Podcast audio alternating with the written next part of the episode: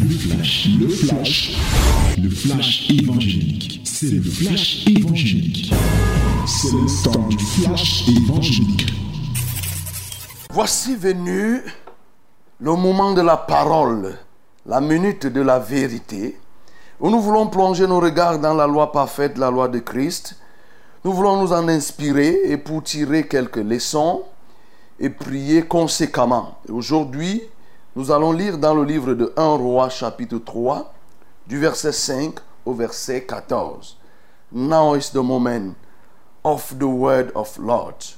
We have to read this morning the first book of Kings, chapter 3, verse 5 to 14. First King, chapter 3, verse 5 to 14. Let's read. À Gabaon, l'Éternel apparut en songe à Salomon pendant la nuit et Dieu lui dit, Demande ce que tu veux que je te donne. Salomon répondit, Tu as traité avec une grande bienveillance ton serviteur David, mon père, parce qu'il marchait en ta présence dans la fidélité, dans la justice et dans la droiture de cœur envers toi. Tu lui as conservé cette grande bienveillance et tu lui as donné un fils qui est assis sur son trône, comme on le voit aujourd'hui. Maintenant, éternel, mon Dieu, tu as fait régner ton serviteur à la place de David, mon père, et moi je suis qu'un jeune homme et je n'ai point d'expérience.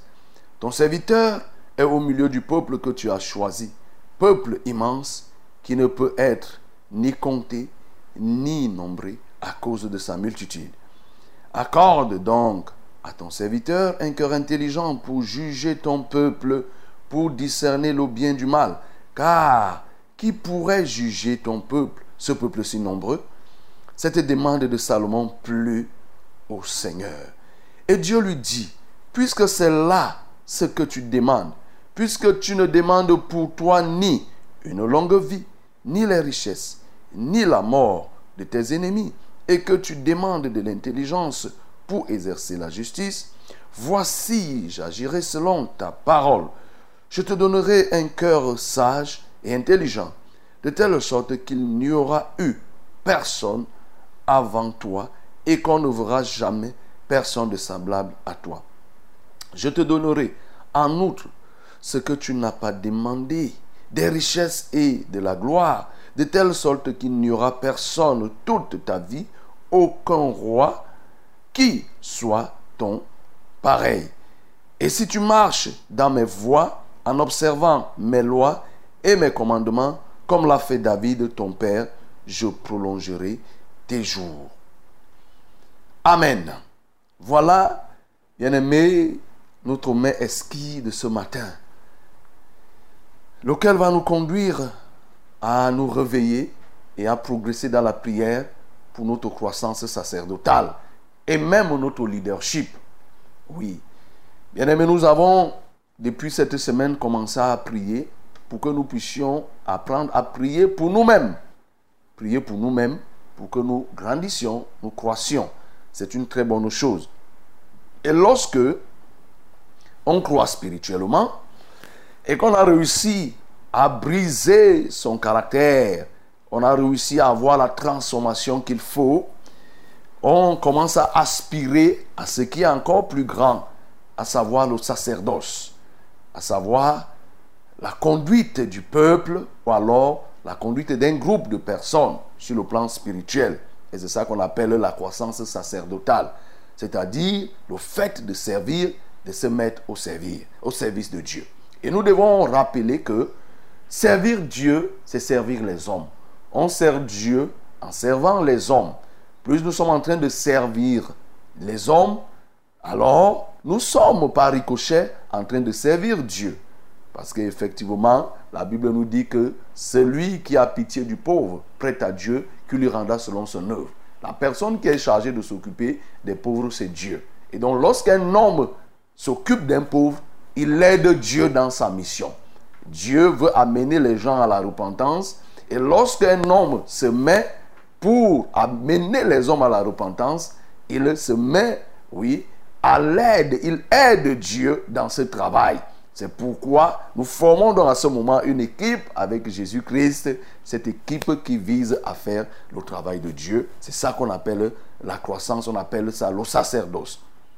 Et la particularité du sacerdoce, l'homme de Dieu le parlait dernièrement, dans lequel nous nous trouvons aujourd'hui, le sacerdoce de Christ, c'est un sacerdoce qui est universel, mais qui appelle tout le monde, c'est-à-dire que tous ceux qui sont sauvés, ils peuvent servir Dieu, c'est-à-dire d'une manière ou d'une autre. Mais maintenant, il y a des niveaux et des niveaux. Lorsqu'on parlait déjà d'un serviteur étant appelé à conduire le troupeau, c'est-à-dire conduire d'autres serviteurs. Là, on, fait intervenir la notion de leadership, c'est-à-dire on est maintenant un conducteur, on se place devant pour mener et pour diriger. Quoi que d'autres soient des serviteurs de la sacrificature universelle, mais il y a un leader qui est le meneur d'hommes et qui va conduire. Et le texte que nous venons de lire ici est fort évocateur, fort évocateur, pardon, parce que effectivement Salomon a été cette personne choisie pour remplacer son père David.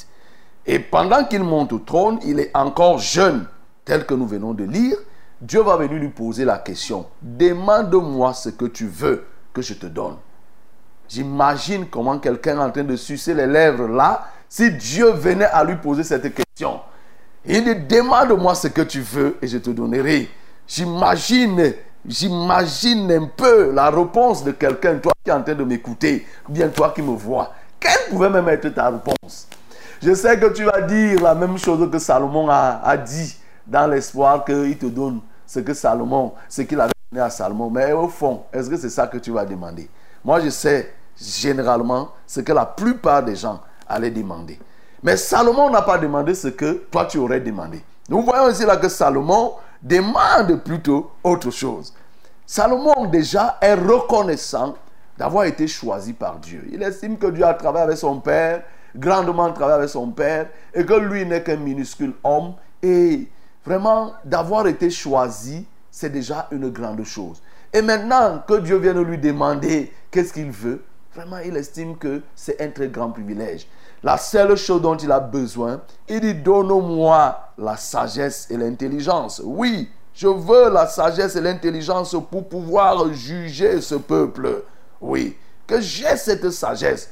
Parce que pour conduire le peuple, j'ai besoin de la sagesse. J'ai besoin de l'intelligence. Ce peuple est nombreux. Ce peuple est grand. Je n'ai pas l'expérience de David. Je n'ai pas l'expérience de mon père pour pouvoir m'en sortir, j'ai besoin de l'intelligence, j'ai besoin de la sagesse. Dieu lui dit que comme tu n'as pas demandé, Dieu va donc répondre en disant que comme tu n'as pas demandé que je tue tes ennemis, tu n'as pas demandé les richesses, tu n'as pas demandé une longue vie, non seulement je vais te donner la sagesse que personne n'a jamais eue, l'intelligence que personne n'a jamais eue, je te donnerai aussi les richesses que personne n'a jamais eues, que personne n'aura. C'est pour ça que bien aimé jusqu'aujourd'hui, le sage reconnu en dehors de Jésus, c'est Salomon. Il n'y a personne qui pourra encore être. Déjà, c'est biblique. Dieu dit qu'il n'y aura personne. Le plus riche que l'humanité ait connu, c'est Salomon. Donc, tout ce que nous voyons là, on va vous dire qu'il y a telle personne qui a 20, telle personne a 22 milliards, 22 000 milliards de ceci et tout et tout et tout. Non, ça n'atteignait pas, ça n'atteint pas la richesse de Salomon. Mais Salomon, nous voyons sa demande. La demande qui vise à faire quoi? À conduire le peuple, à conduire le peuple parce qu'il est appelé à rendre des décisions. Et nous savons comment Salomon a rendu les décisions. Les gens quittaient de partout le monde pour venir s'abreuver auprès de la sagesse de Salomon. Bien aimé, nous aussi, nous sommes appelés à évoluer, à grandir. Ne te limite pas uniquement aux dons spirituels que Dieu te donne. Tu es appelé à franchir cap sur le sacerdoce. Dieu veut des hommes qui le servent. La Bible nous dit dans le livre de Matthieu chapitre 9, voyant la foule, il fut ému de compassion. Elle dit, vraiment, il y a peu d'ouvriers. La moisson est grande, mais il y a peu d'ouvriers. Priez le maître de la moisson afin qu'il vous envoie des ouvriers. Ces ouvriers-là, ce sont des serviteurs. Dieu a besoin de gens qui viennent pour servir. Donc, Premièrement, il ne faut pas que tu restes sur place et que tu te dises que le service est réservé à quelqu'un. D'autres. Non, quand je parle là, je m'adresse à toi qui m'écoutes.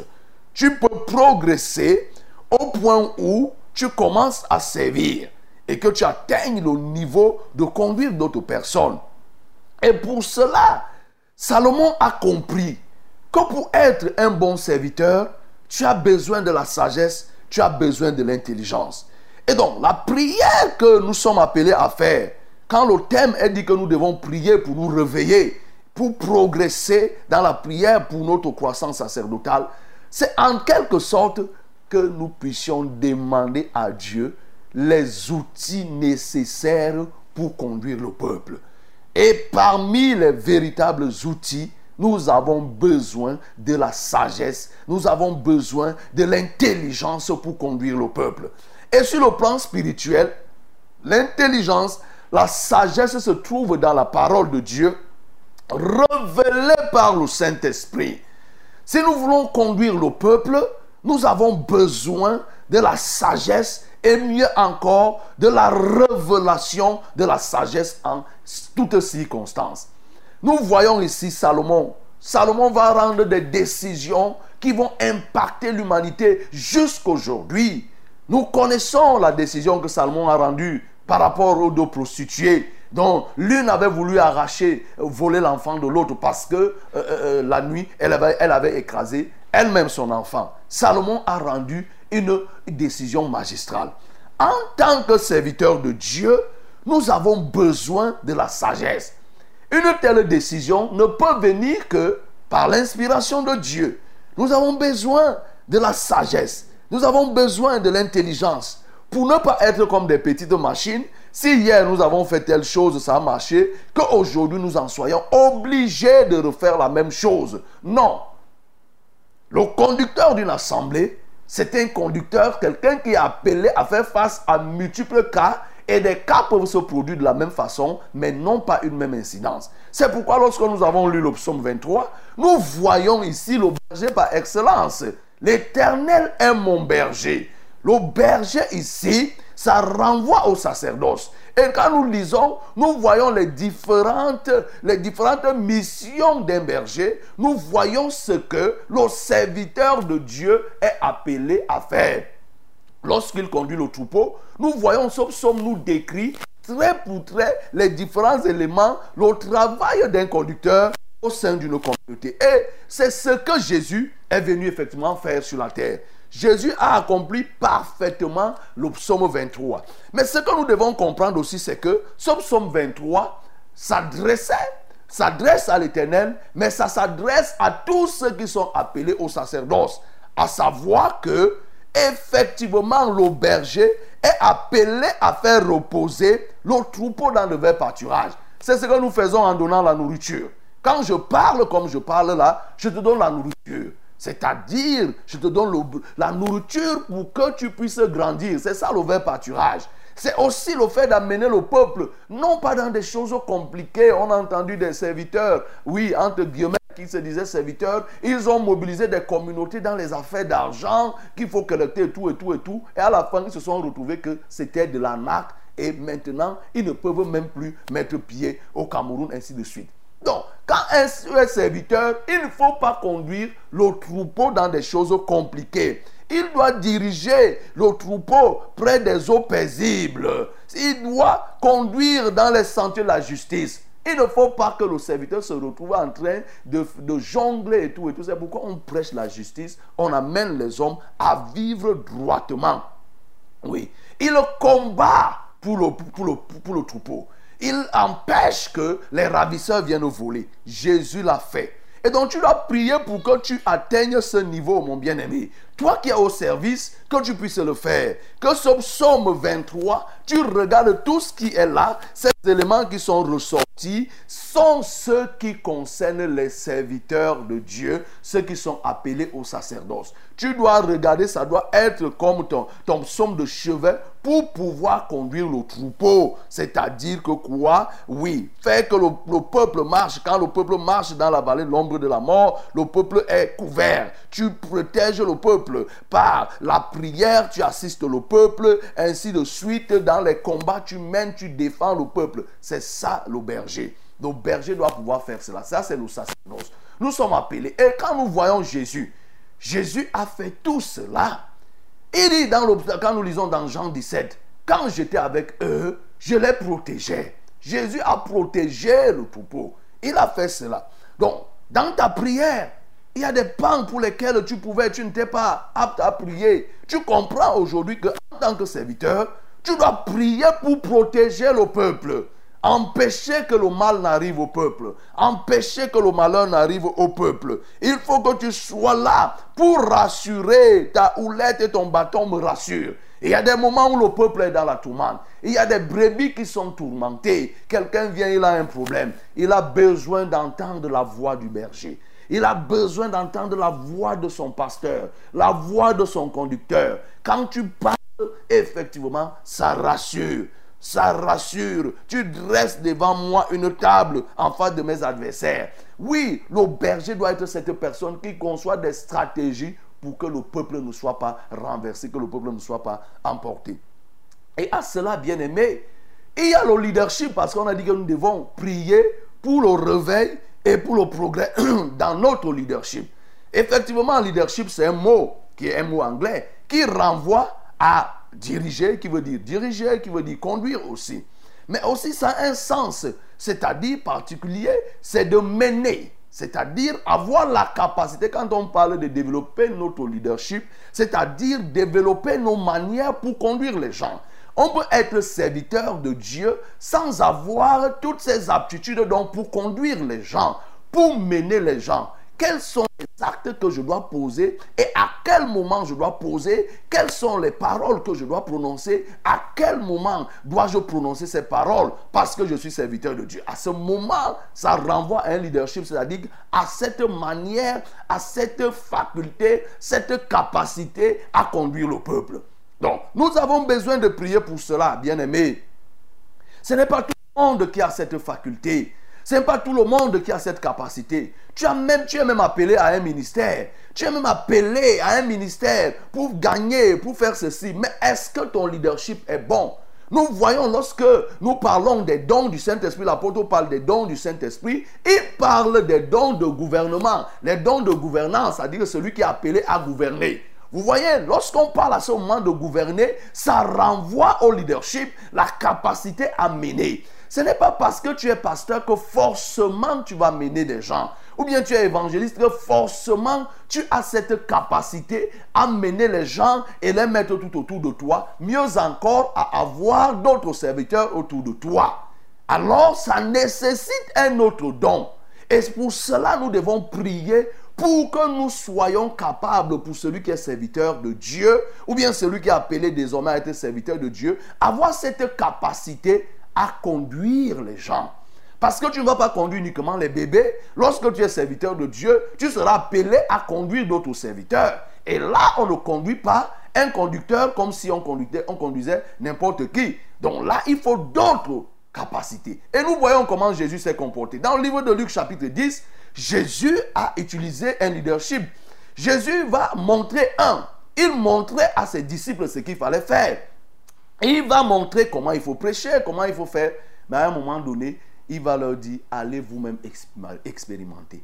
Il va les envoyer, les 70, deux par deux, allez prêcher. Et ces gens sont partis, ils ont expérimenté la puissance de Dieu. Ils sont revenus tout joyeux, oui, disant que les démons nous étaient même soumis. Ils étaient très contents, ils étaient très contents. Mais Jésus venait de réaliser quelque chose. Jésus venait de leur montrer que mais voilà ce que vous serez appelés à faire. Le leadership voudrait que nous soyons des modèles. Parce que quand on parle de leader, c'est un conducteur, c'est un meneur. Le meneur n'est pas derrière. Le leader, il est devant. On est leader parce qu'on est devant. Le dirigeant est devant. C'est comme quelqu'un qui conduit la voiture. Vous ne verrez pas un chauffeur qui est derrière, assis derrière. Non, le chauffeur est devant. Et le conducteur, le berger est devant. Il voit les obstacles, il voit les incidents, les risques qu'il peut courir et il peut les éviter. Le leader est devant. Alors, si tu es devant, tu dois inspirer par ta manière de faire. Non, nous nous opposons drastiquement contre ces hommes qui disent que faites ce que je vous dis de faire, mais ne faites pas ce que je fais. Parce que si tu es devant, le peuple doit te voir, le peuple doit t'imiter, le peuple doit te copier. C'est en cela que nous sommes appelés à prier pour développer ce leadership.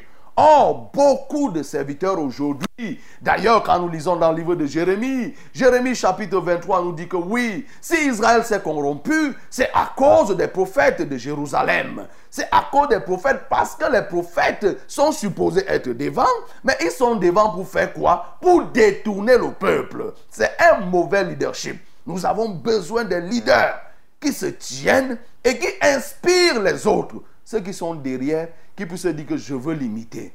Je veux faire comme lui, il a fait. Je veux l'imiter. Oui, mon bien-aimé. Et Jésus a réussi ce pari.